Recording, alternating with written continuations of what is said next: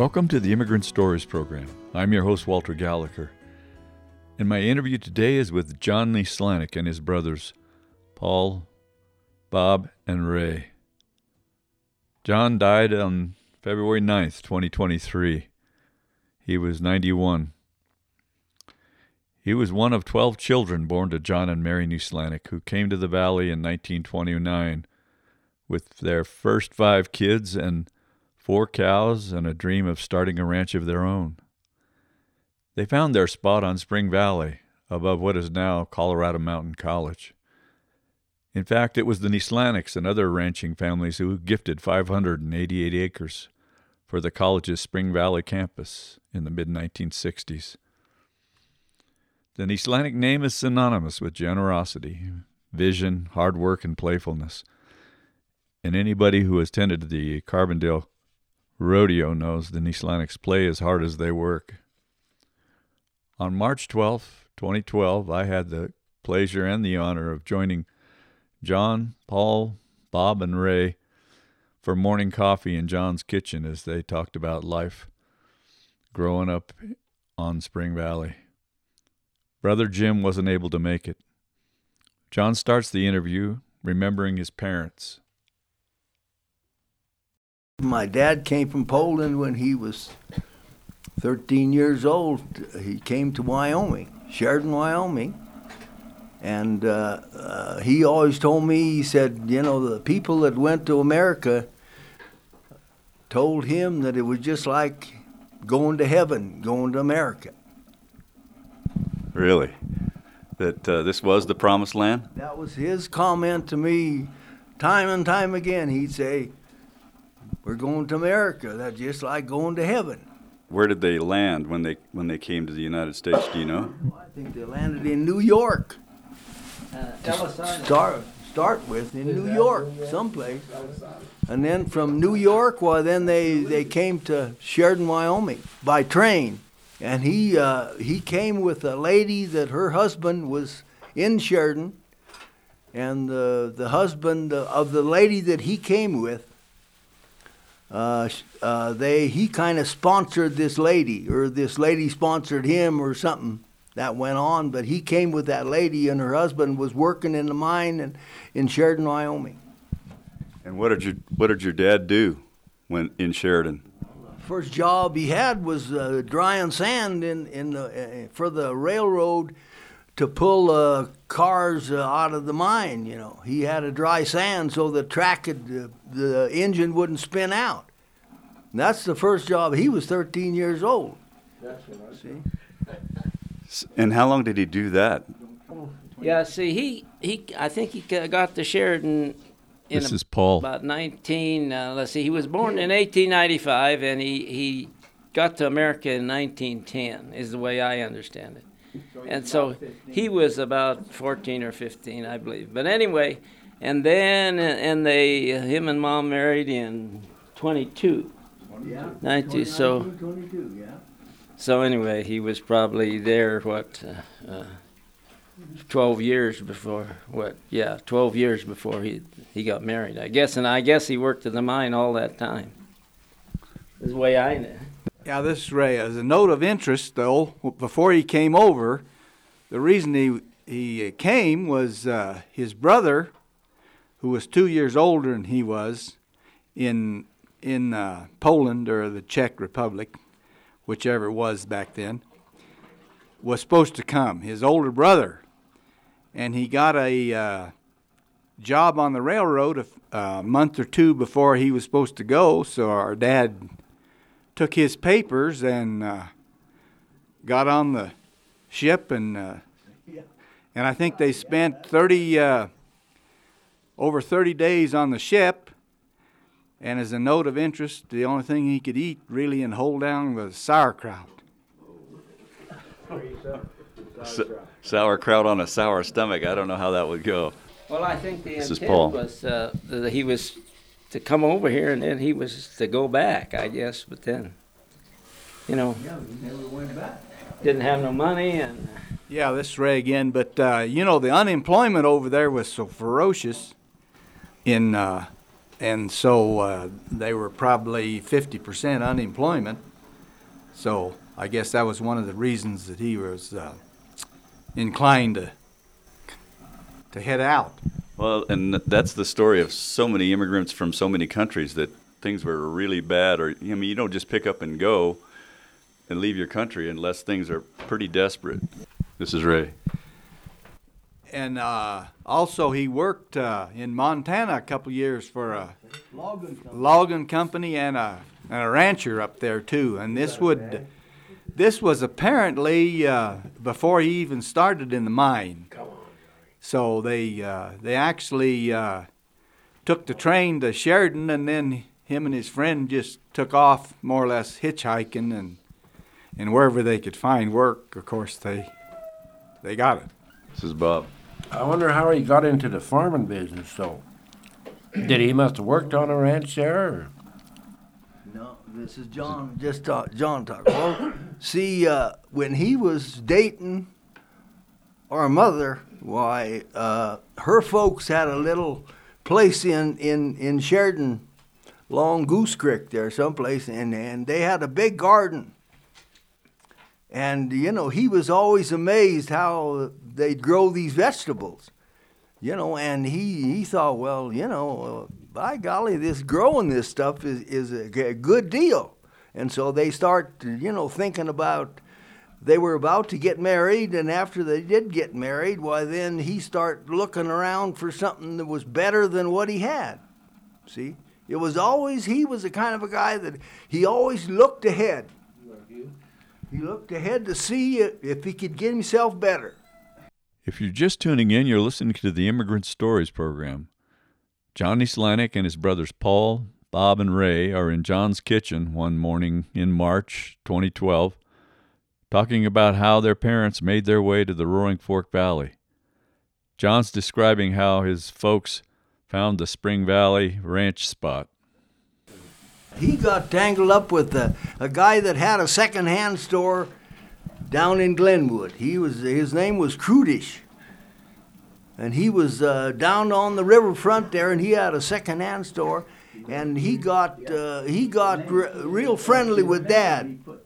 And then uh, uh, he uh, he knew that Dad was looking for a piece of ground to buy, and so then uh, he uh, uh, directed a, a real estate guy to to talk to Dad.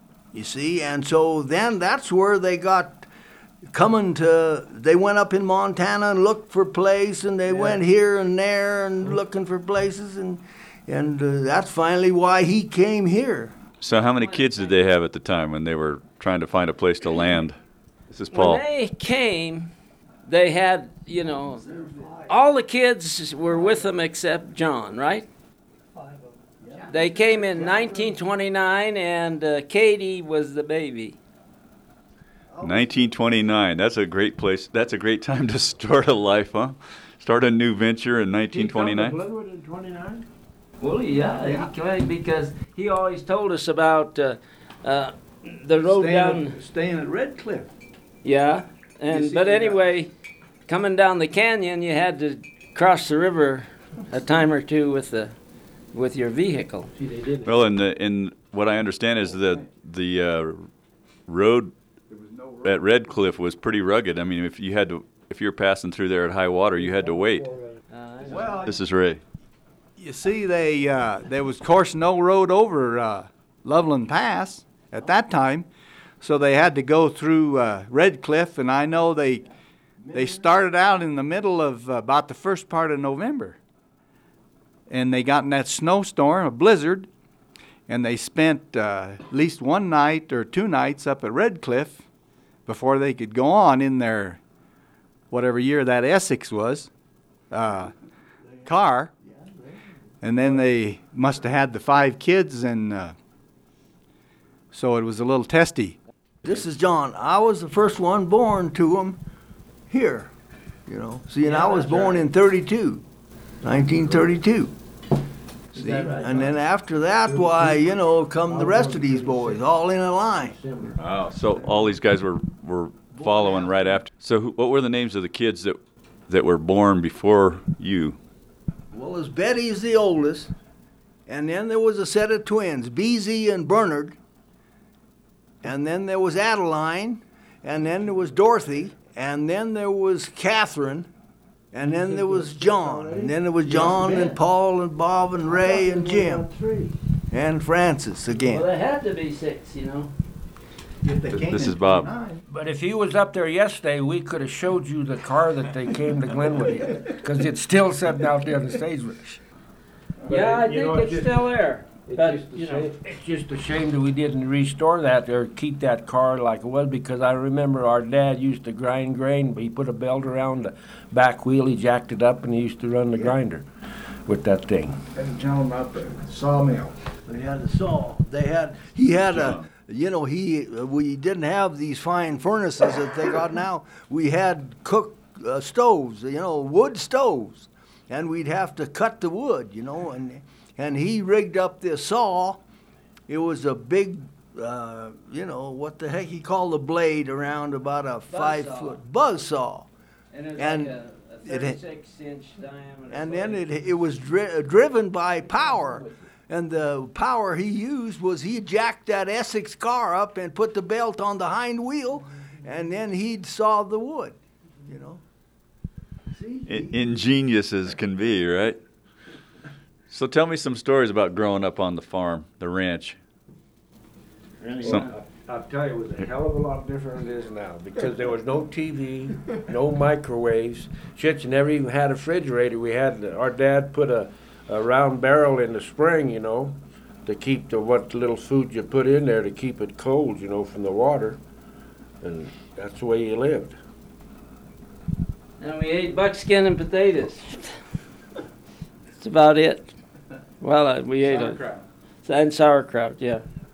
So, so your uh, your dad still likes sauerkraut, even though that's all he could eat crossing. Oh yeah. This is Ray. Yeah, well, I was born in uh, 40. That's 1940. And uh, one of the things I remember is when we were, uh, it was about 1948, we uh, dug uh, about a half mile ditch for a water line by hand. Yeah. And so uh, Yeah, that was the, one of the. that's the reason we got bad backs, I guess, now. Oh, that would do it. This is Paul. I can remember that, uh, yeah, like Ray said, we dug this ditch, and I think that was one of the times that he went to. Uh, well, our, our oldest sister lived in Detroit, and so I think they went back there to visit them, and uh, and they also went to Pittsburgh to visit his sister. But anyway, he, when he left, he said, "Okay, get on this ditch and and dig." I don't remember, but we dug a. I don't know who was the boss, but we dug a hell of a lot of ditching. and you know, But uh, we got our water. somebody ought to tell him. Uh, somebody ought to tell him about the time he moved the house down across the field where he broke his leg. Now, I don't remember that story. Break his leg. The house ran up on him, broke his leg. No, he didn't break his leg, but he did. Uh, he he always This is told Paul. us that that year that they there was like three or four feet of snow in the field, and they had to move this cabin. It was actually part of the house that we lived in, and it was a log structure. And uh, anyway, they'd uh, they'd uh, shovel the snow ahead of it for what 20, 30 feet, and then they. To, with a team of horses or whatever, they'd pull it that far, and the next day they'd shovel another whatever. And that's the way they got their house. And I, I don't know the, the house that we lived in first of all. Uh, uh, that there?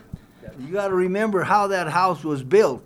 It was built uh, in a log structure with uh, one, two, three rooms, and they didn't have a kitchen. And so uh, I guess mom raised hell with him. So then he moves this cabin down and put it on the edge of this house, on the front of the house, and that made the kitchen. See, that was on the east end. See, that was the kitchen.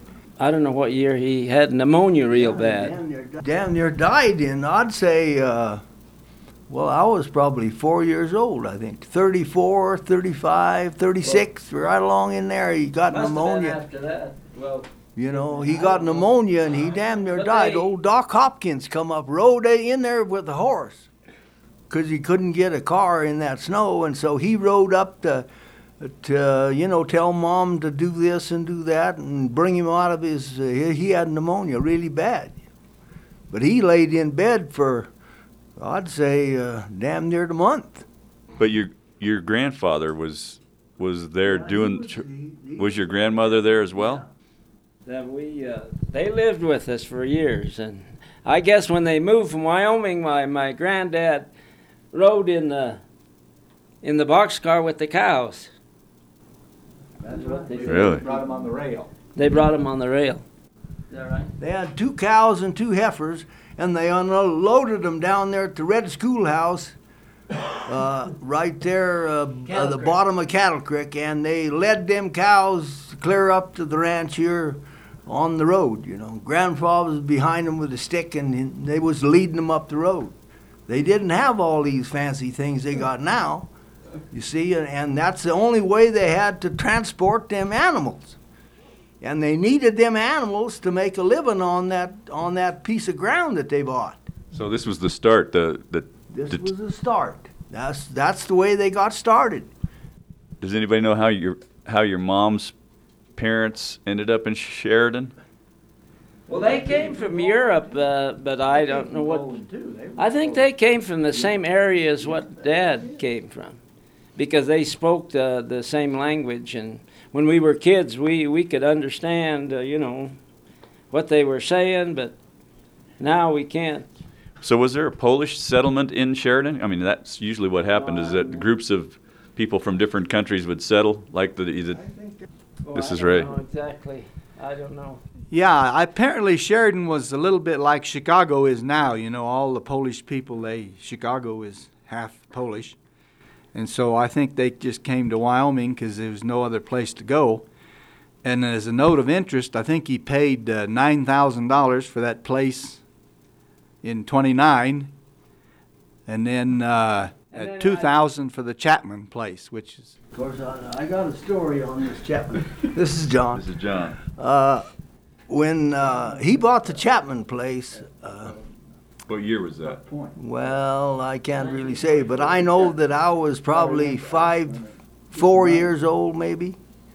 And John Hopkins used to ride the power line from uh, uh, over there to uh, where the up above Glenwood, where they where they made the, you know, they run the power out of Glenwood. He rode the power line to, the power line went past Dad's house, and it went to Leadville.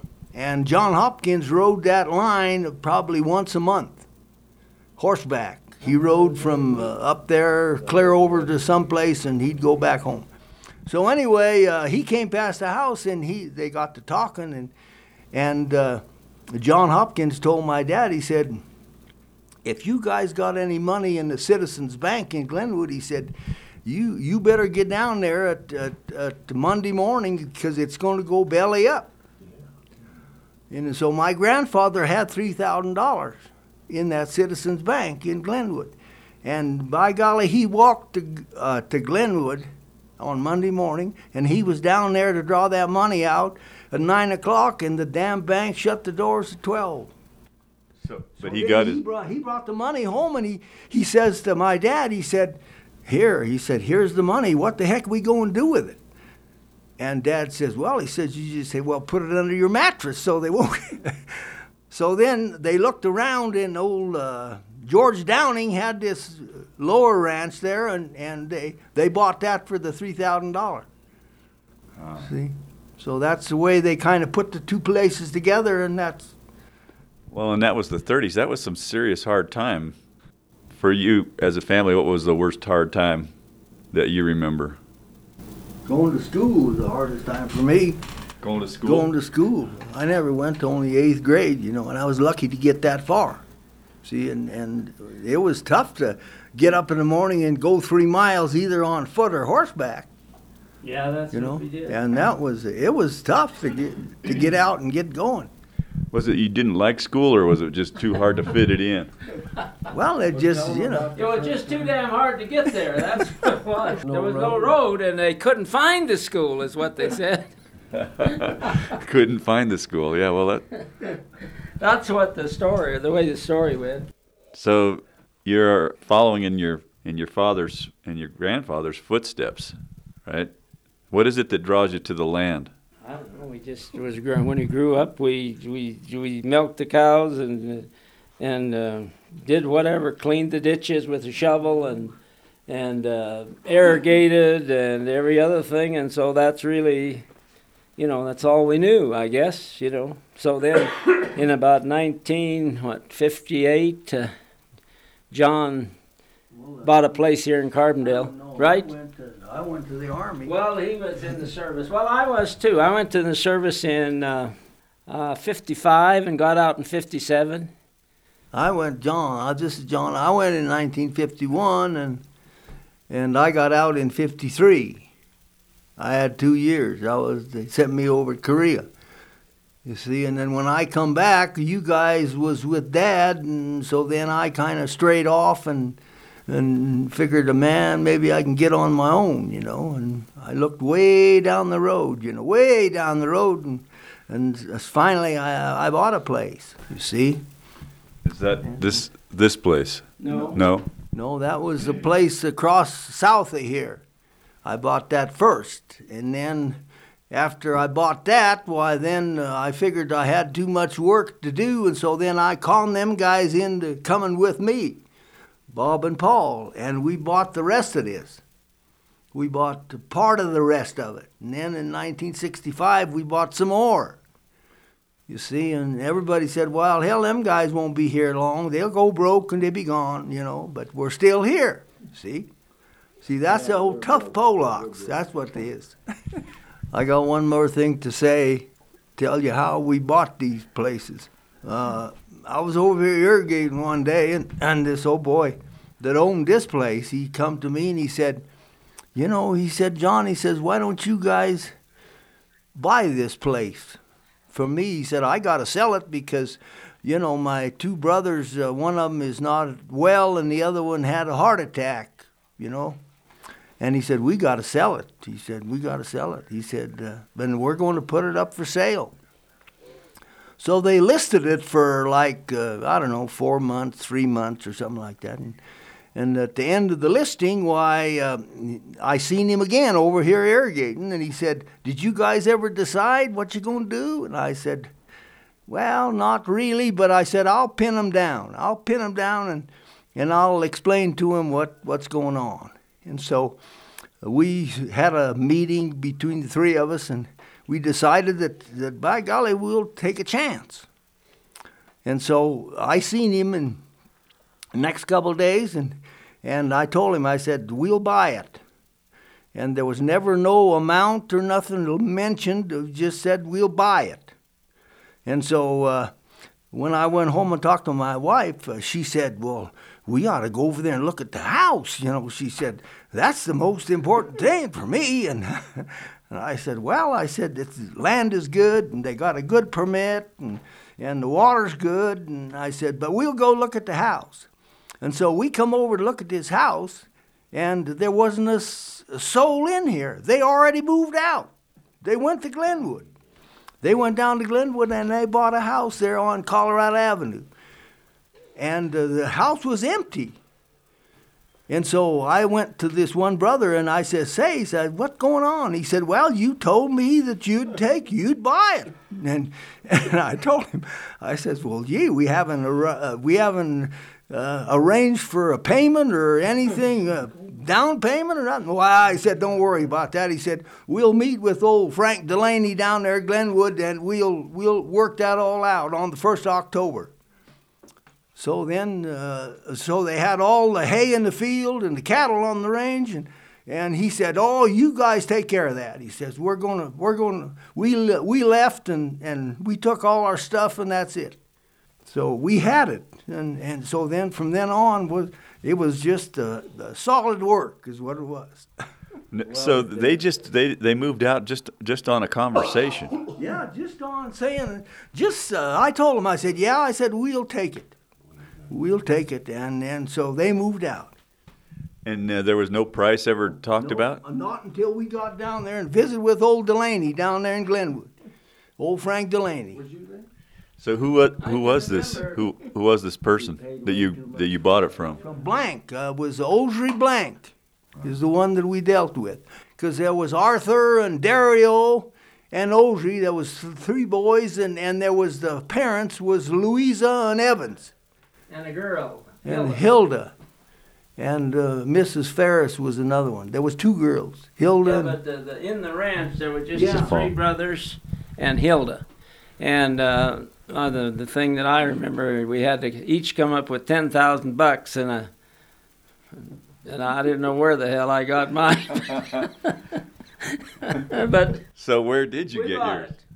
Well, I, oh, I we I borrowed it from. Uh, I think my dad, uh, my folks signed for me at the bank, and you got the ten thousand bucks. And but at that time, I, we had I had a, uh this warehouse in Car- potato handling facility in Carbondale, and I bought and sold potatoes and sorted potatoes half the night and and whatever. But anyway. So uh, I, I don't think we had any trouble getting the money or I did, I remember that. Bob. This is My, my share was ten thousand dollars, and I had five of my own. So I went to the member old Bill Geib at the bank. I asked him for five thousand dollars, and he laughed at me. You know. So I had a borrow from my dad, and I paid him back the first year. That's how I got my ten thousand. That was Bob Nieslanik, along with his brothers Paul, Ray, and John, one morning in 2012 in John's kitchen. Bob died in September of 2020, and brother John followed in February of 2023. The Nieslaniks, for three generations, have devoted themselves to making life better by being good stewards of the land. Their hard work and generosity has ensured that future generations will be able to stand on Carbondale's White Hill and drink in a view of Mother Sopris and the Crystal River Valley and feel like old man Nieslanik felt, like going to heaven.